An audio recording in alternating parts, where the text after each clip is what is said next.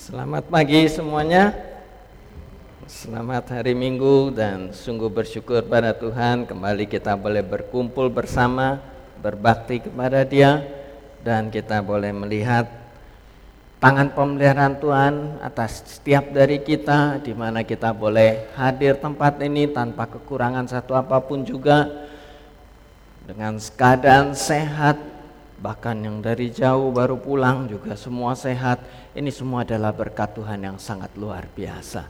Nah saudara satu minggu sudah lewat dari tahun 2017 ya kan? Ini hari ini tanggal 8 jadi sudah satu minggu. Apa yang sudah saudara lakukan dalam satu minggu ini? Mungkin saudara bilang, ah baru juga satu minggu gitu loh ya kan. Ini masih holiday mood gitu, ya. Masih banyak waktu. Toh masih ada 51 minggu. Masih ada 358 hari. Ya kan? Masih banyak minggu depan dah saya baru mulai atau akhir bulan saya ini baru uh, uh, uh, full on ya sekarang masih holiday mood saudara kita tahu bahwa kalau kita tidak pernah memulai kita pun tidak akan pernah menyelesaikan ya kalau nggak pernah mulai nggak akan pernah selesai dan waktu yang paling tepat untuk memulai itu sebenarnya kemarin, saudara. Dan waktu terbaik yang kedua untuk memulai ya sekarang. Jadi kita harus mulai, don't delay meskipun baru satu minggu, meskipun masih di dalam holiday season, holiday mood dan sebagainya, saudara kita sudah harus mulai. Pertanyaannya sekarang tentu adalah mulai apa, ya kan? Yuk mulai, mulai, mulai apa, saudara? Nah sebelum kita memulai, sebelum kita start, kita perlu tahu apa yang mau kita kerjakan. Apa yang menjadi tujuan kita? Yang istilah yang kerennya itu disebut visi gitu loh ya kan? Visinya apa? Visionnya apa? Nah saudara kita memang harus mempunyai visi. Kita harus tahu apa yang kita mau lakukan. Karena kalau kita tidak tahu apa yang kita mau lakukan saudara kita nggak akan pernah sampai. Earl Nightingale yang hidup pada tahun 1921 sampai dengan 1989.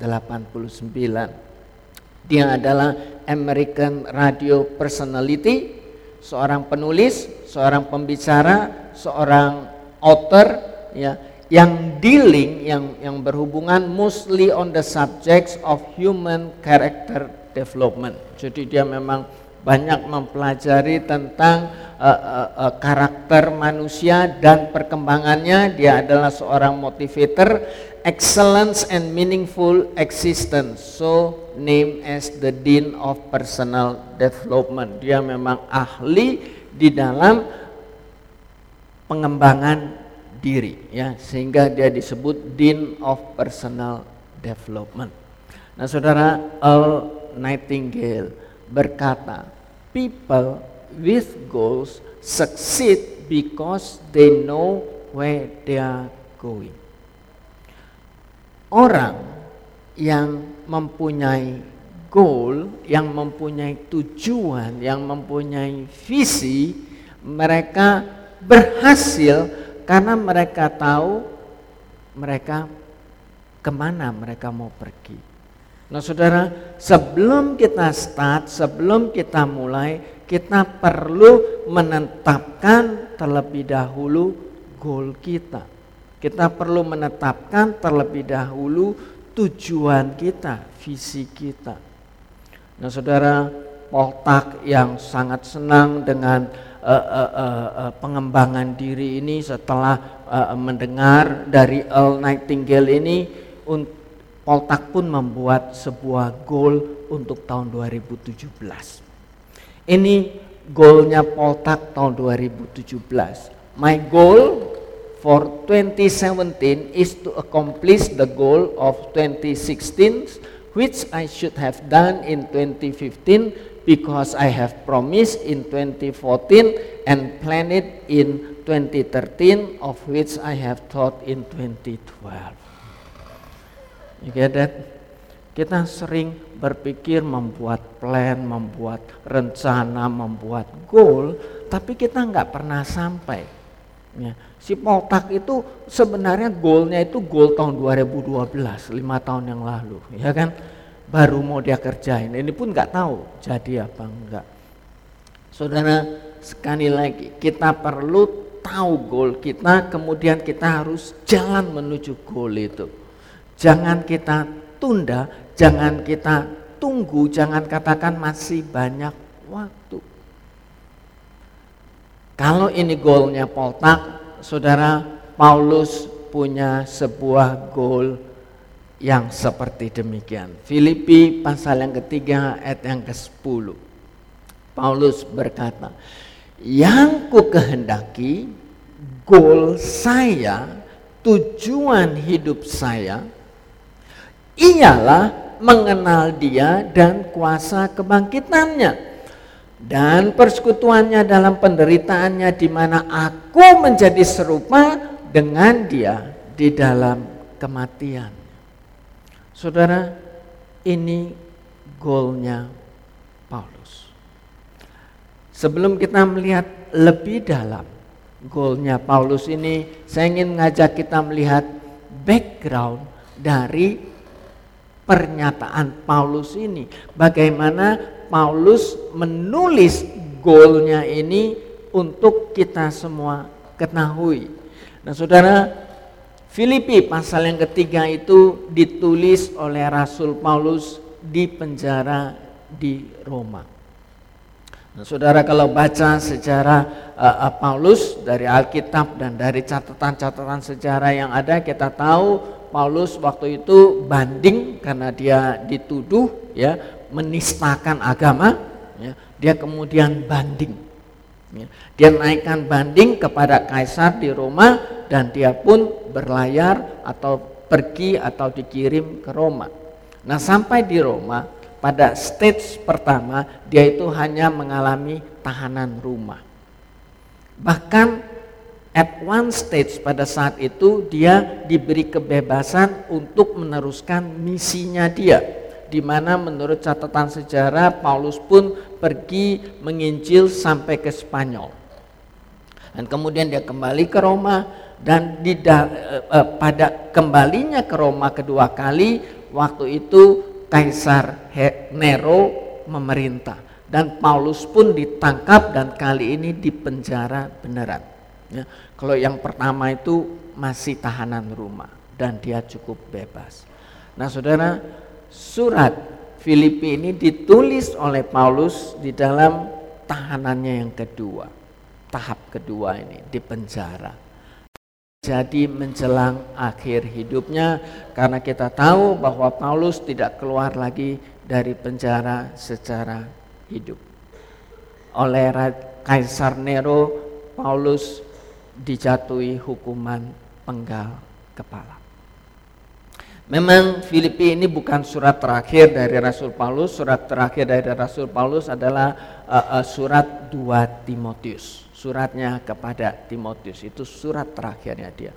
Tapi Paulus menulis Filipi ini pada saat dia sudah tua, pada saat dia ini sudah full of experience, ya, uh, uh, uh, dia tahu kehidupan ini dari segala sudut, dari segala sisi. Dia pernah hidup penuh dengan kuasa, dia hidup penuh dengan materi, dia hidup penuh dengan pengetahuan, dia punya semangat yang yang yang berkobar-kobar, adrenalin yang tinggi, passion yang sangat terobses gitu.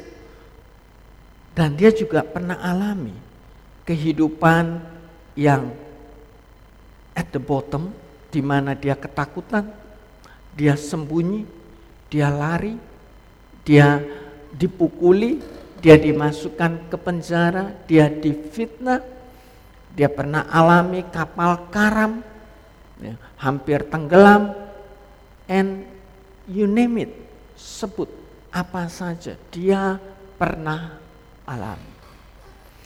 Nah saudara, berdasarkan pengalamannya dia ini, ups and downs-nya dia, yang sudah begitu banyak Paulus menulis surat Filipi ini. Nah sebelum sampai ke ayat 10 yang kita baca tadi, saya ingin ngajak kita untuk kembali tiga ayat sebelumnya. Untuk mundur tiga ayat sebelumnya, yaitu dari ayat 7. Sebelum Paulus sampai kepada goal hidupnya, tujuan hidupnya yang ku kehendaki, dia berkata demikian, ayat yang tujuh. Tetapi apa yang dahulu merupakan keuntungan bagiku, sekarang ku anggap rugi karena Kristus. Tadi saya sudah katakan, Paulus pernah hidup penuh dengan kuasa, penuh dengan materi, penuh dengan pengetahuan dan sebagainya. Tapi dia katakan, dahulu merupakan keuntungan bagiku, sekarang kuanggap rugi. Dia tahu dahulu bagaimana dan sekarang bagaimana. Dan dia katakan dengan jelas, dahulu aku anggap itu keuntungan. Sekali lagi, dia tidak pernah melihat bahwa itu sesuatu yang sia-sia. Tapi dahulu dia lihat itu keuntungan. Hanya sekarang dia anggap itu adalah kerugian. Kemudian ayat 8, malahan segala sesuatu ku anggap rugi. Saudara, bukan yang dahulu saja yang dia anggap rugi, tapi segala sesuatu. Jadi bukan hanya apa aja yang sudah dia lakukan dulu, yang sekarang pun banyak hal yang rugi. Dia katakan, kenapa dia dia lihat rugi, kenapa dia anggap rugi? Karena pengenalan akan Kristus Yesus Tuhanku. Saudara, apa yang Paulus katakan nih harus terjadi di dalam kehidupan kita. Karena apa yang Paulus katakan nih sangat real, sangat nyata. Kalau kita mengenal Kristus. Tadi kita nyanyikan lagu pribadi yang mengenal. Dan kalau kita kenal pribadi itu, saudara tidak bisa tidak. Yang dahulu merupakan keuntungan, sekarang jadi rugi. Bahkan segala sesuatu ku anggap rugi karena pengenalan ini. Karena pengenalan akan Kristus Yesus Tuhanku lebih mulia daripada semuanya. Kemudian ditambahkan, oleh karena dialah aku telah melepaskan semuanya, perhatikan dia punya tuh. Ya kan, kalau kata melepaskan berarti dulunya dia pakai, dia ada. Ya kan? Jadi Paulus bukan berbicara dari ketidakadaannya dia. Paulus bukan berbicara dari ya kasarnya lah memang orang miskin nggak punya apa-apa terus sekarang bilang ya hidup nggak usah kaya-kaya gitu loh. Ya kan? Lah nggak pernah punya ya kan?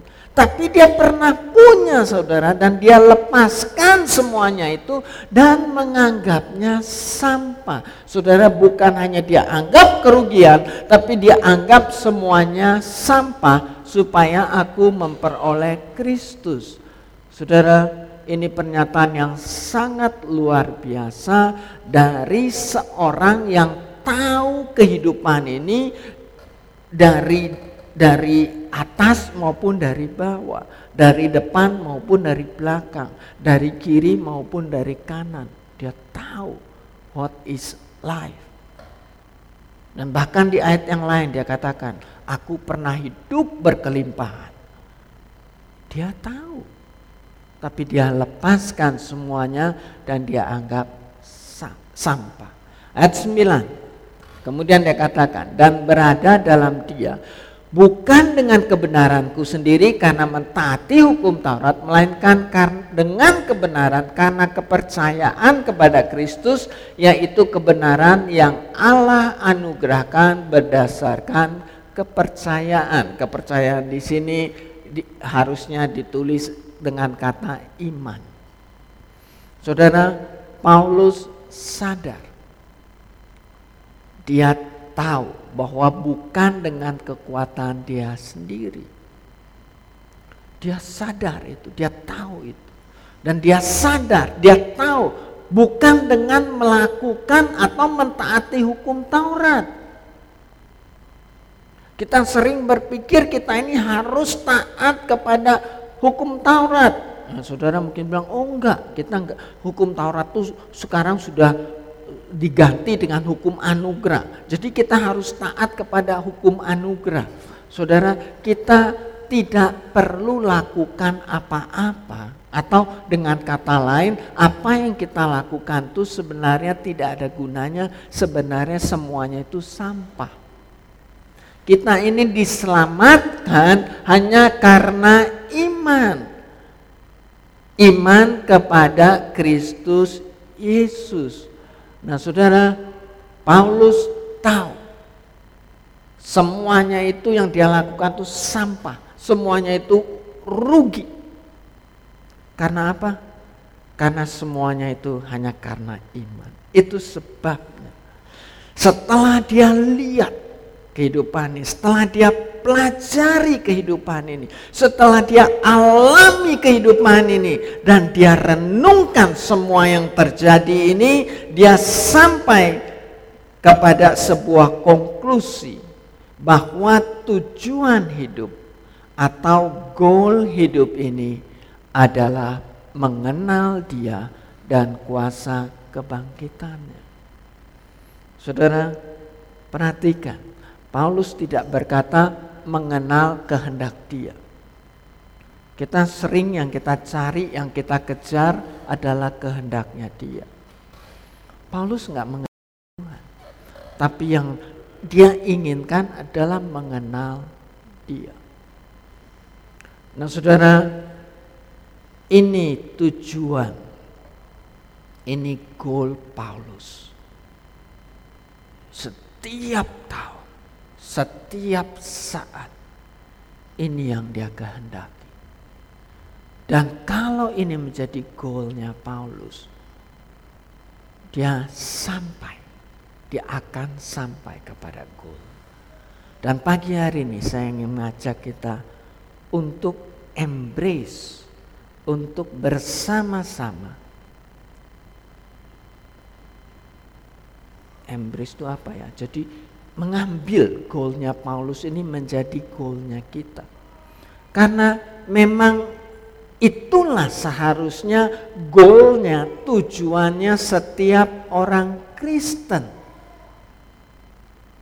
Sebab apalagi goal hidup kita? Sekali lagi bukan untuk mengenal kehendaknya tapi mengenal dia. Kalau orang Kristen ditanya apa goalnya, apa cita-citanya, apa visinya untuk tahun ini, untuk tahun depan dan sebagainya. Saudara, ada banyak goal, ada banyak visi, ada macam-macam goal, ada macam-macam visi. Anak Tuhan ditanya, apa goal kamu tahun 2017? Menyelesaikan studi saya sehingga mendapatkan gelar. Apa goalnya tahun depan? Mendapatkan pekerjaan? Apa goal tahun berikutnya? Men, apa meniti karir saya atau atau bisnis saya? Apa goalnya tahun berikutnya lagi? Menikah, ya kan? Apa goal tahun berikutnya lagi? Punya anak dan sebagainya dan sebagainya. Kita punya begitu banyak goal, kita punya begitu banyak tujuan, kita punya begitu banyak visi. Bahkan Kadang visi goal yang yang kelihatannya sangat rohani. Wah saya tahun depan itu mau lebih aktif lagi di pelayanan. Kelihatannya tuh sangat-sangat rohani. Tapi sebenarnya satu, Hanya satu goal orang Kristen, hanya satu tujuan orang Kristen, yaitu mengenal Dia. Saudara, dengan goal, dengan tujuan, dengan visi yang berbeda-beda ini, fokus kita juga berbeda-beda. Prioritas kita juga jadi menjadi berbeda-beda. Ada orang yang prioritasnya itu ya keluarganya. Jadi keluarga jadi nomor satu. Ada yang karirnya menjadi uh, fokusnya. Ada yang uh, uh, uh, uh, PR-nya, ya permanen residennya yang menjadi prioritasnya. Ada yang uh, uh, pelayanan menjadi prioritasnya. Saudara, none of those. Bukan itu semua, itu semua rugi itu semua sampah. Kata Paulus, cuman satu. Paulus beritahu kita cuma satu goal kita adalah mengenal dia. Saudara, Yesus juga mengatakan hal yang sama untuk kita semua, murid-muridnya, orang-orang Kristen yang sungguh-sungguh. Yohanes pasal yang ke-17. Ini adalah pasal tentang doa Yesus untuk murid-muridnya dan untuk seluruh dunia. Di dalam ayat yang ketiga, di dalam doanya ini, Yesus berkata demikian, inilah hidup yang kekal itu, yaitu bahwa mereka, mereka ini murid-muridnya, mengenal engkau satu-satunya Allah yang benar dan mengenal Yesus Kristus yang telah engkau utus. Nah saudara inilah hidup yang kekal itu. Ini yang yang kekal, yang kekal itu artinya yang gak akan pernah habis, yang gak akan pernah berhenti, yang gak akan pernah stop. Itu kekal, ya kan? Yang akan terus menerus. Nah saudara, yang terus menerus itu adalah mengenal Allah. Dan kita bisa mengenal Allah melalui mengenal Yesus Kristus yang Bapa utus itu. Saudara, saya ingin kita fokuskan goal kita tahun ini. Bukan pada studi kita. Saya sekali lagi saya tidak katakan saudara nggak perlu sekolah, nggak perlu belajar. Tapi fokus bukan pada hal-hal lainnya, tapi pada mengenal Dia. Karena ini yang Tuhan inginkan. Inilah yang kekal itu. Yang lain itu akan rugi, yang lain itu adalah sampah. Kekristenan, Christianity, kita sudah selalu dengar hal ini bahwa kekristenan itu bukan satu agama. Kekristenan itu bukan berbicara hukum, rules. Kekristenan itu bukan sebuah ritual. Bahkan kekristenan itu bukanlah sebuah way of life.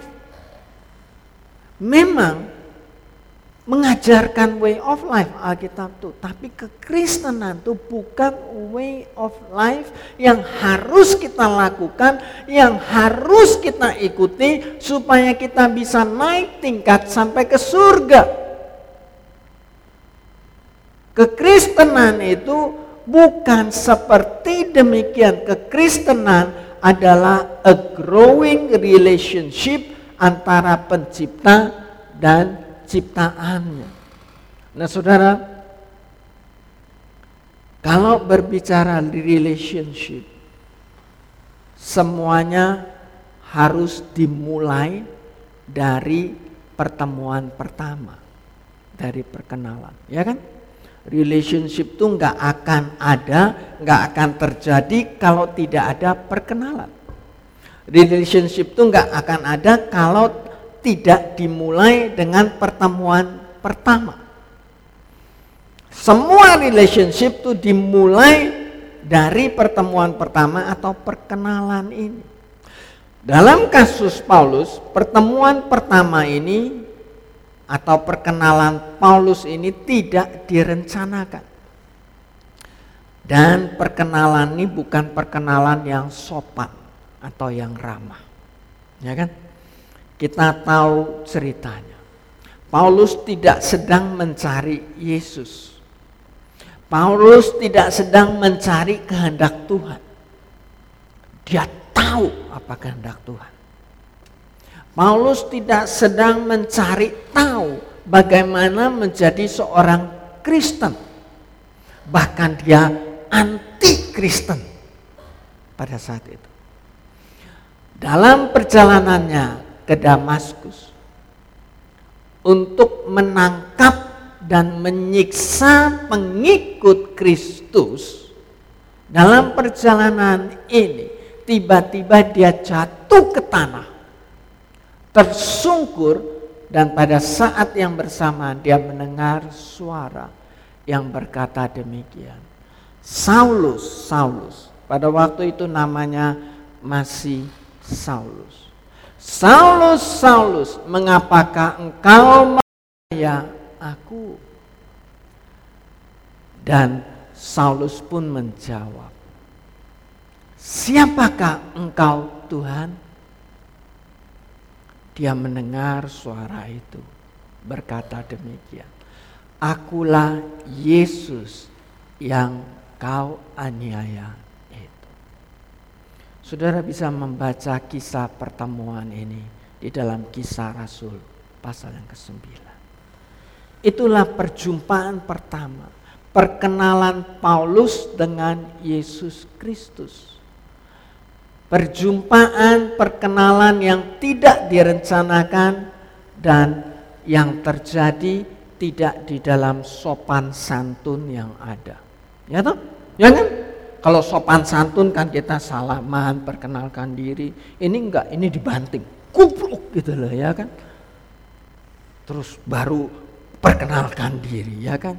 Akulah Yesus yang kau aniaya. Nah, saudara,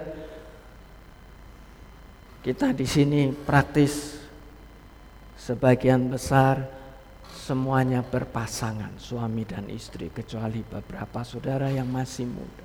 Nah, saudara, kalau kita bertanya kepada yang sudah suami istri, bagaimana mereka pertama kali bertemu, bagaimana mereka berkenalan pertama kali, tentu ada banyak sekali cerita. Ya, pasti banyak sekali cerita.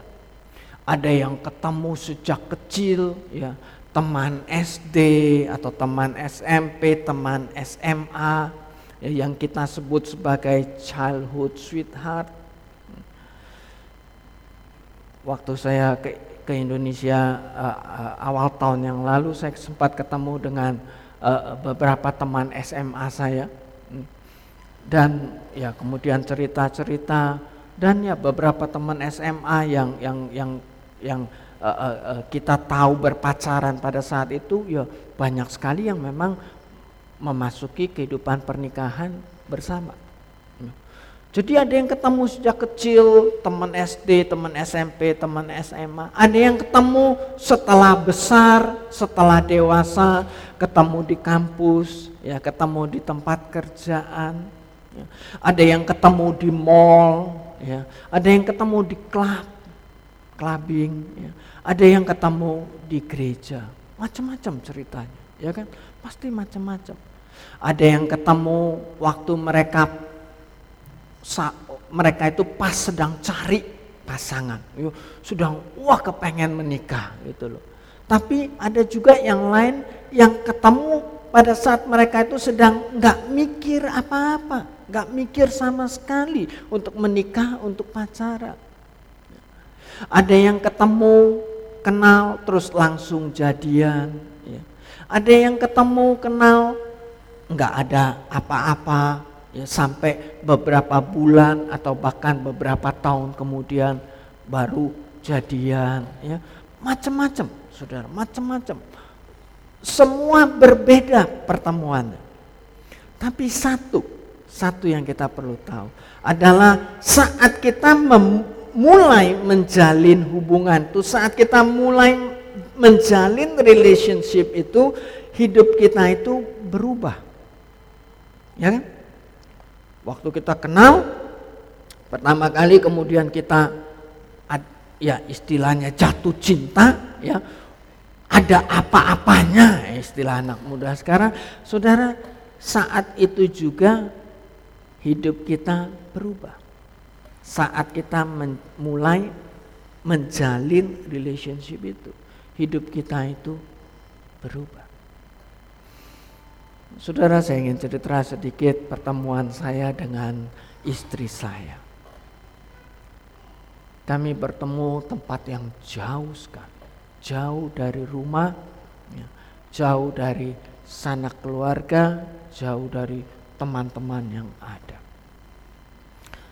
Kami bertemu di kota Hamburg di Jerman.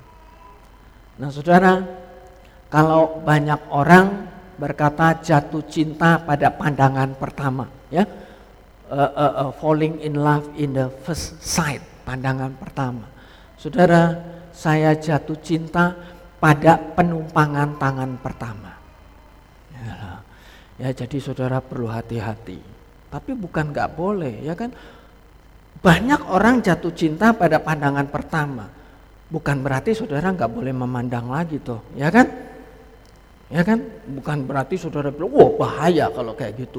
Ya kayak gitu ya jangan pandang-pandangan ya kan. Saudara, saya jatuh cinta pada penumpangan tangan pertama.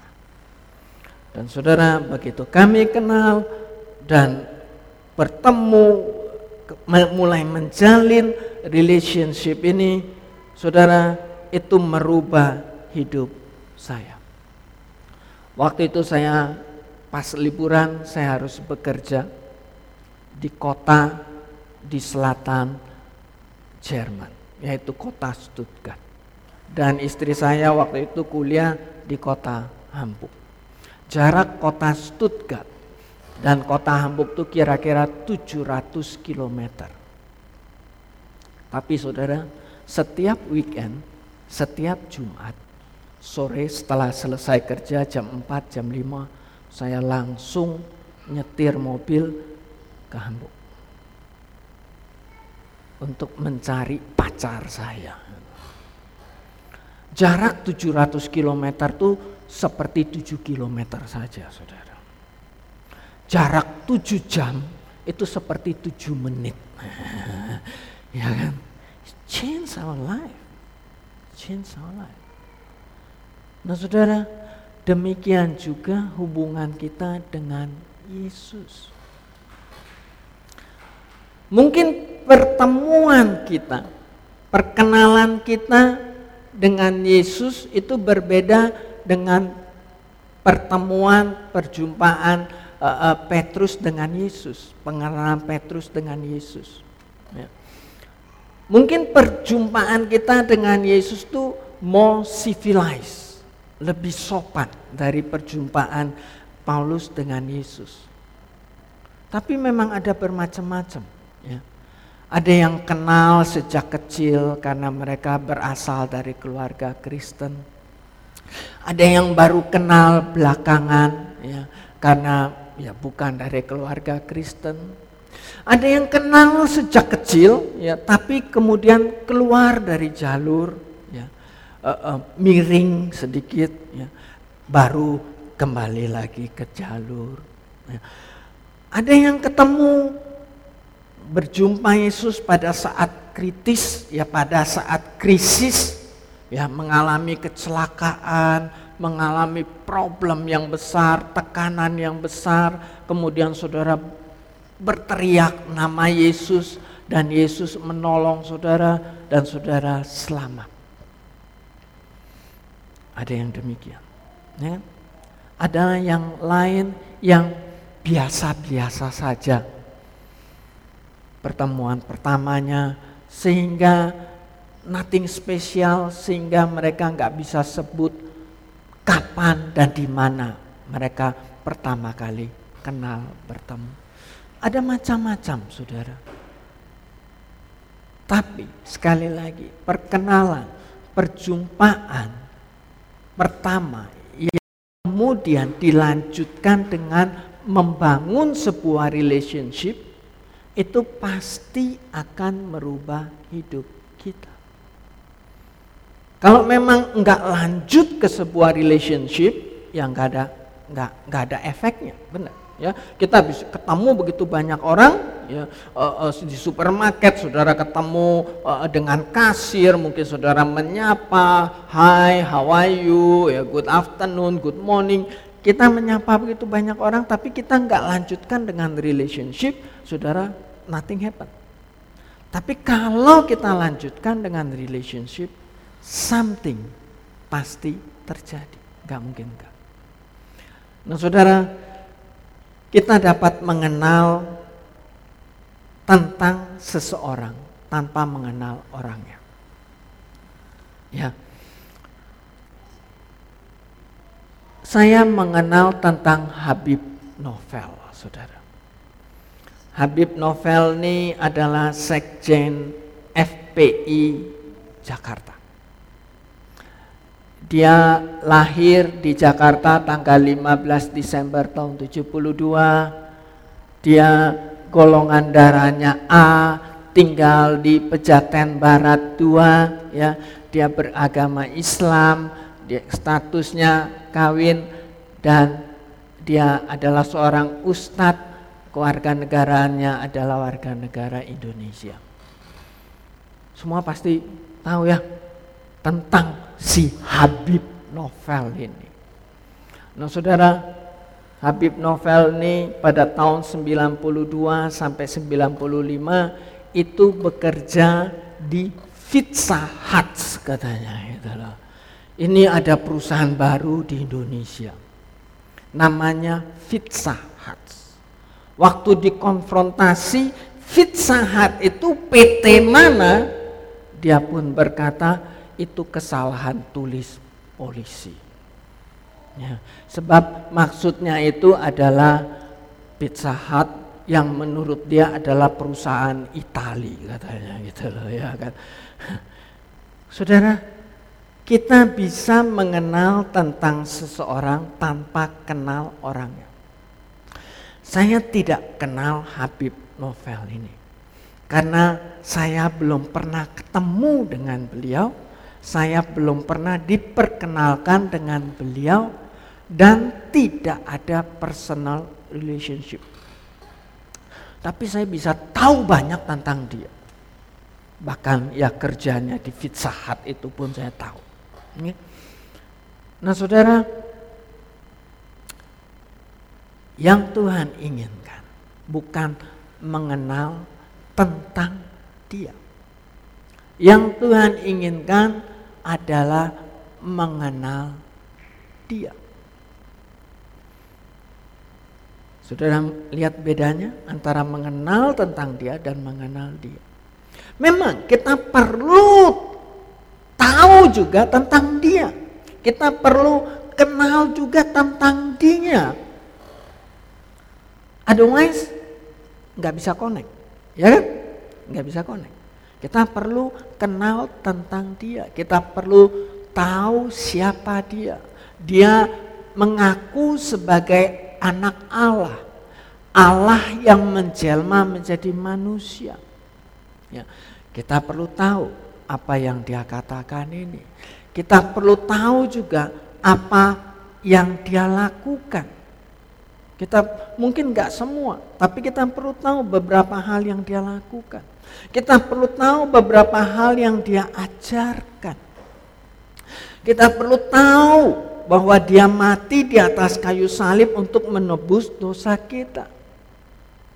Kita juga perlu tahu bahwa dia bangkit pada hari yang ketiga.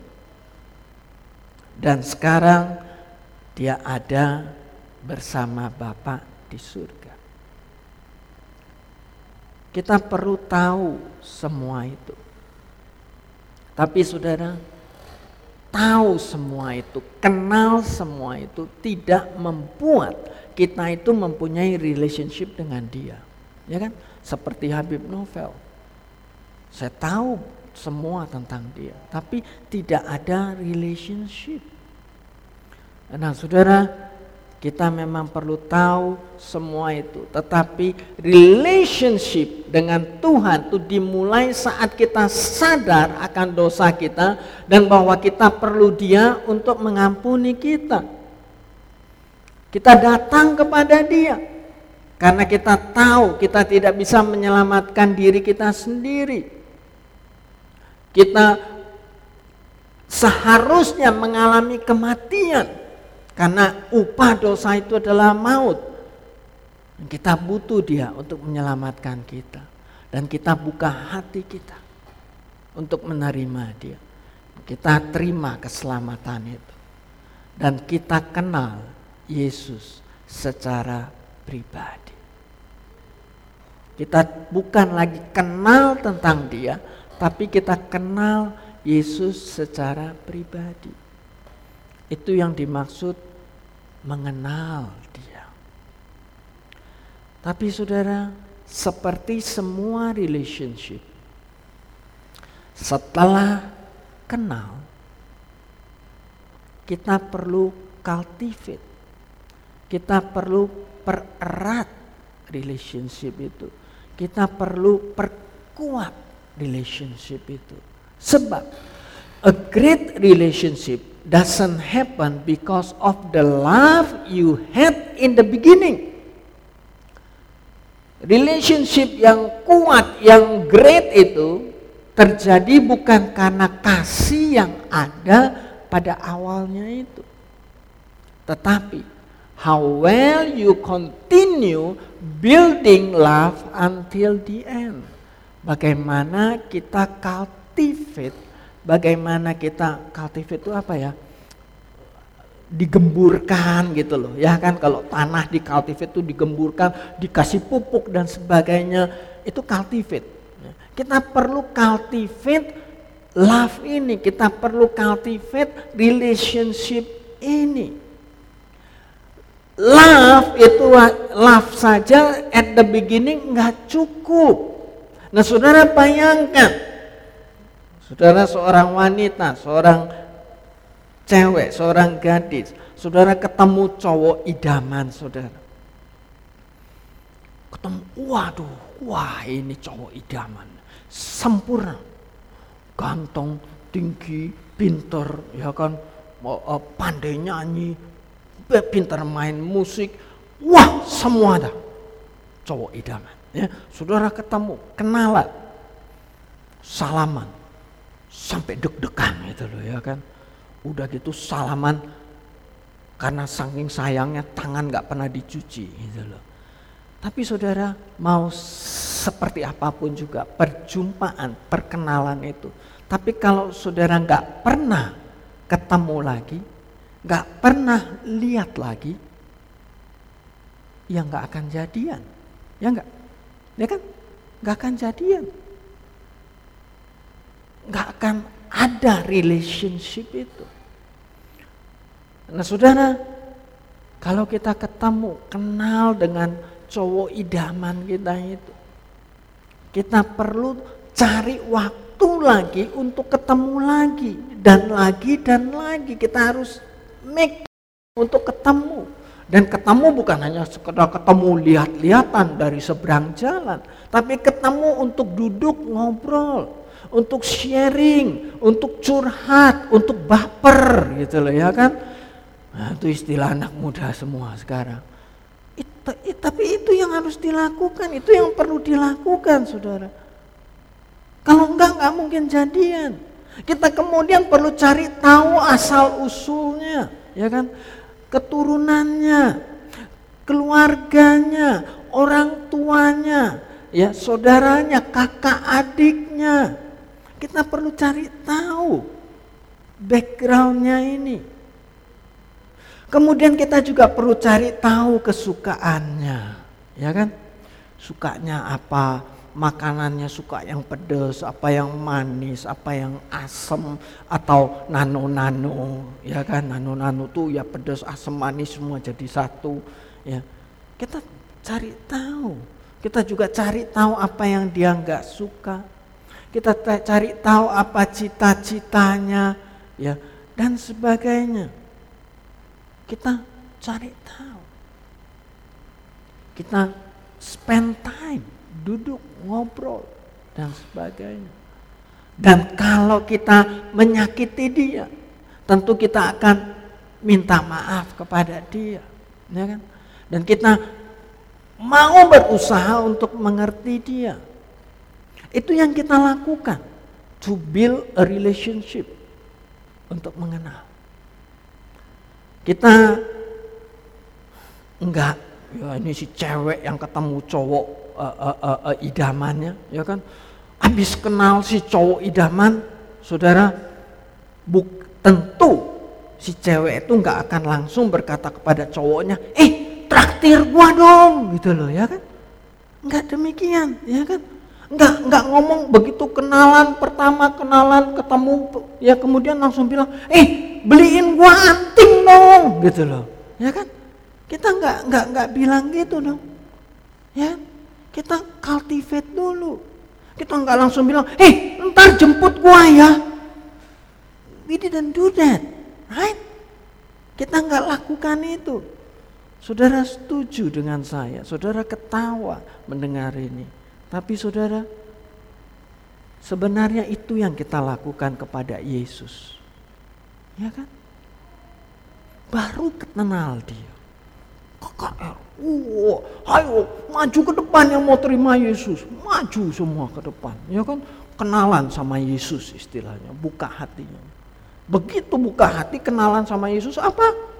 Tuhan minta ini, Tuhan minta itu, Tuhan mau ini, Tuhan mau itu. Itu yang kita lakukan saudara. Kita nggak cultivate relationship terlebih dahulu, tapi kita lakukan itu. Right? We didn't do that kepada manusia, tapi kita lakukan itu kepada Tuhan. Traktir gua dong. Beliin anting dong. Jemput dong. Itu yang kita lakukan tanpa mengenal dia. Saudara, itu sebabnya Paulus berkata, yang ku kehendaki ialah mengenal dia. Bukan mengenal kehendaknya, tapi mengenal dia.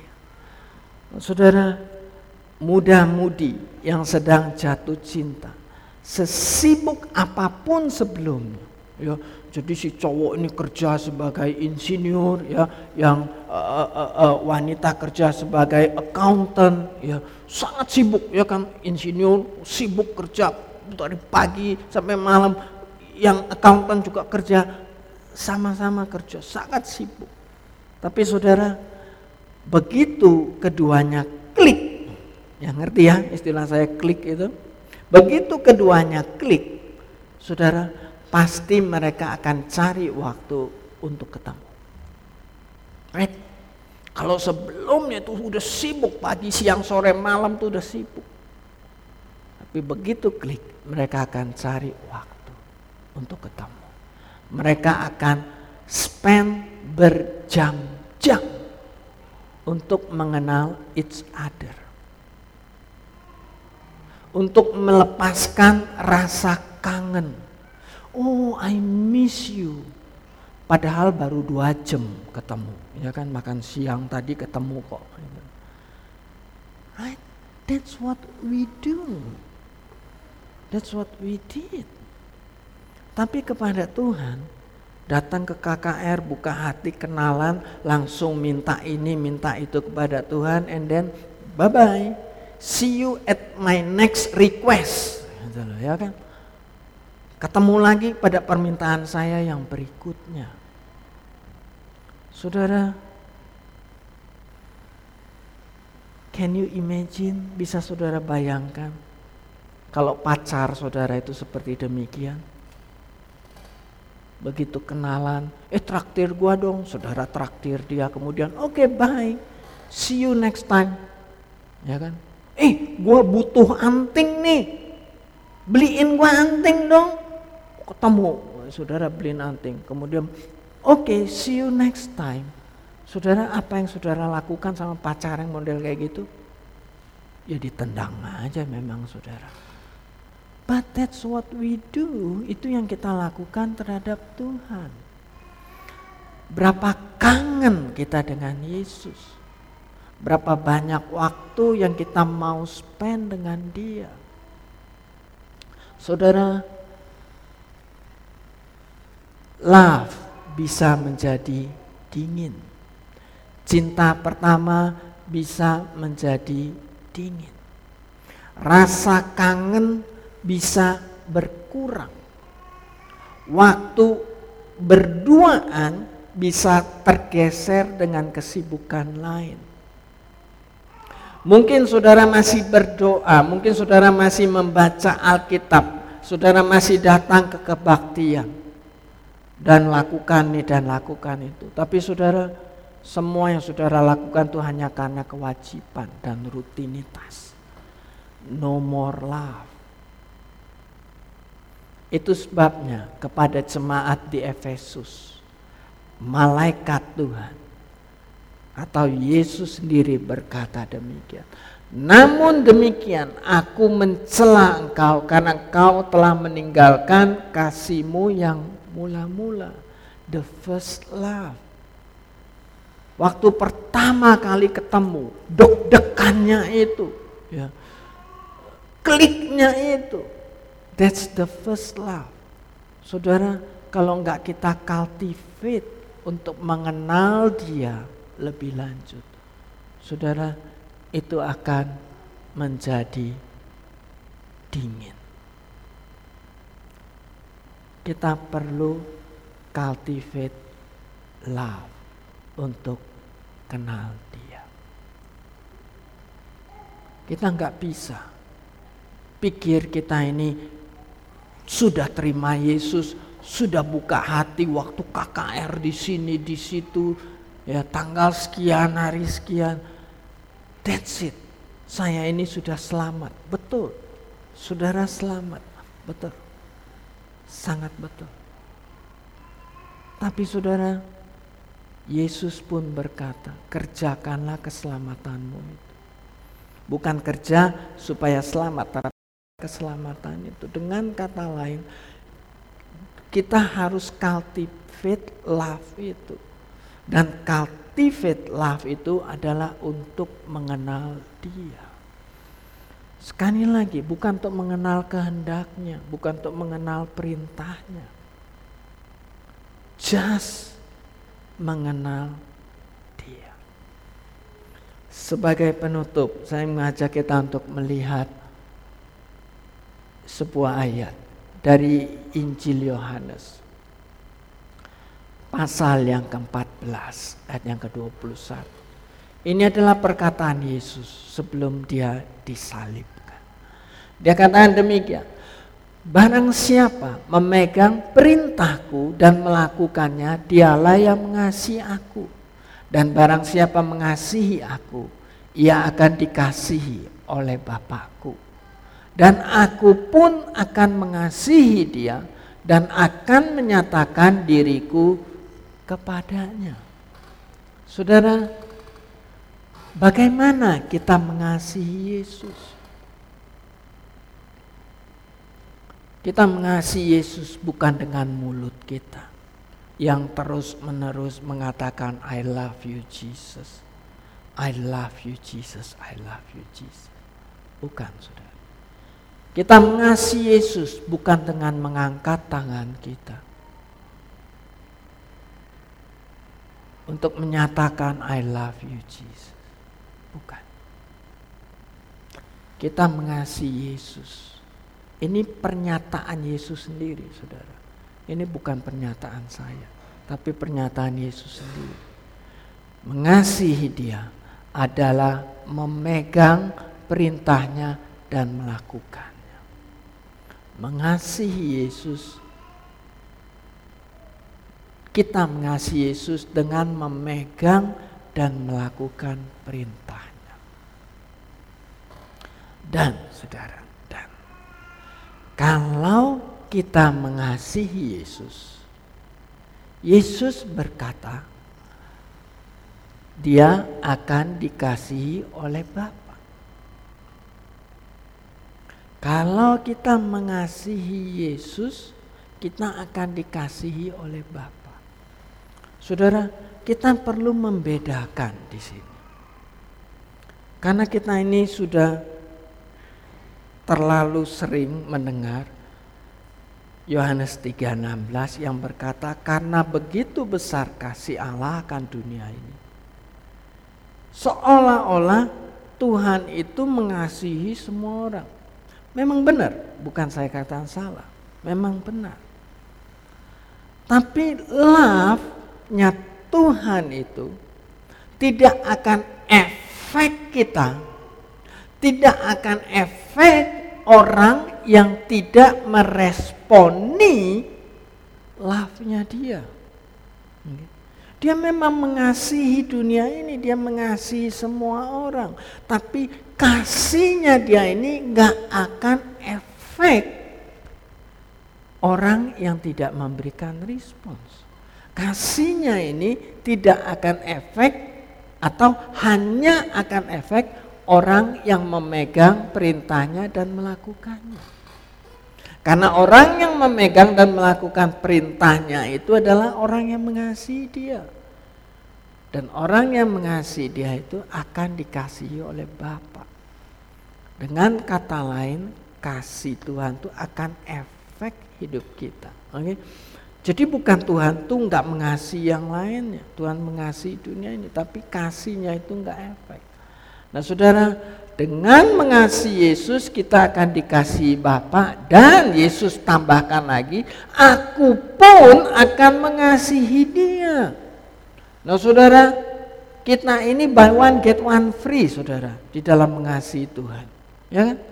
Kita hanya melakukan eh, perintahnya dia, Bapak mengasihi kita dan Yesus pun mengasihi kita. Ini kan seperti buy one get one free, ya kan? It's very good deal. Dan bukan itu saja saudara, bukan hanya kita mendapatkan deal buy one get one free, tapi Yesus katakan, akan aku akan menyatakan diriku kepadanya. Nah saudara, untuk mengenal dia, kita perlu cultivate the love dengan memegang dan melakukan perintahnya. Dan saat kita cultivate love ini, dia pun akan menyatakan dirinya kepada kita. Dan kalau dia menyatakan dirinya kepada kita, tentu kita akan mengenal dia, ya kan? Benar nggak? Kalau dia membuka dirinya kepada kita, kita akan mengenal Nah saudara, biar ini menjadi goal kita bersama. Yang ku kehendaki ialah mengenal dia. Dan akhir tahun 2017 nanti, biarlah pengenalan kita akan dia bertambah karena ini menjadi goal kita untuk tahun 2017. Dan saudara, kita perlu start now. Kita perlu mulai sekarang untuk mengenal dia ini. Jangan tunggu nanti. Jangan tunggu, ya kalau saya udah dapat kerjaan, kalau saya sudah lulus sekolah, kalau, kalau, kalau, kalau. No, start Get to know him. Cultivate the love dengan memegang dan melakukan perintahnya. Saudara, sebelum kita tutup, saya ingin mengajak kita untuk naikkan pujian. Yang pertama tadi, tolong uh, uh, slide-nya, lagu pertama. Waktu kita naikkan pujian nih, saudara, Tuhan berbicara sesuatu yang sangat luar biasa. Seperti rusa yang haus, rindu aliran sungai. Ini berbicara tentang kita yang seperti rusa yang haus. Kemudian dikatakan, hatiku tak tahan menunggumu. Seperti orang yang berpacaran tadi, yang saya katakan. Selalu kangen, padahal baru dua jam gak ketemu. Rasanya sudah bertahun-tahun. Bagai padang gersang menanti datangnya hujan. Begitupun jiwaku Tuhan. Tuhan ingin kita cultivate the love untuk mengenal dia. Next. Kemudian lagu ini tambah. Hanya kau pribadi yang mengenal hatiku. Tiada yang tersembunyi bagimu. Seluruh isi hatiku kau tahu. Jelas saudara, memang dia pribadi yang mengenal kita. Dia tahu isi hati kita, tidak ada yang tersembunyi. Tapi pertanyaannya saudara, apakah kita mengenal dia? Apakah kita tahu seluruh isi hatinya? Bayangkan dua orang yang berpacaran. Yang satu, saya ambil contoh yang cowok, tahu tentang pacarnya si cewek. Tahu pribadinya, backgroundnya, tahu isi hatinya, tahu semuanya. Tapi si cewek gak mau tahu tentang si cowok. Gak mau tahu, gak mau mengenal lebih lanjut. Will that relationship works? apakah hubungan itu akan bekerja, bisa bertahan? Bagaimana kalau suami istri seperti demikian? Si suami tidak mau tahu tentang si istri, perasaannya dan sebagainya. Saudara, Alkitab berkata, hubungan kita dengan Tuhan adalah seperti hubungan suami dengan istrinya. Ya kan? That's the love. Di mana kita mau kenal dia. Dia jelas mengenal kita. Very clear. No question asked. No doubt. Sekarang pertanyaannya adalah maukah kita mengenal dia? bawaku untuk lebih dekat lagi padamu. Tinggal dalam indahnya dekapan kasih. Mari kita tundukkan pala. Kita ingin naikkan pujian ini sebagai doa kita.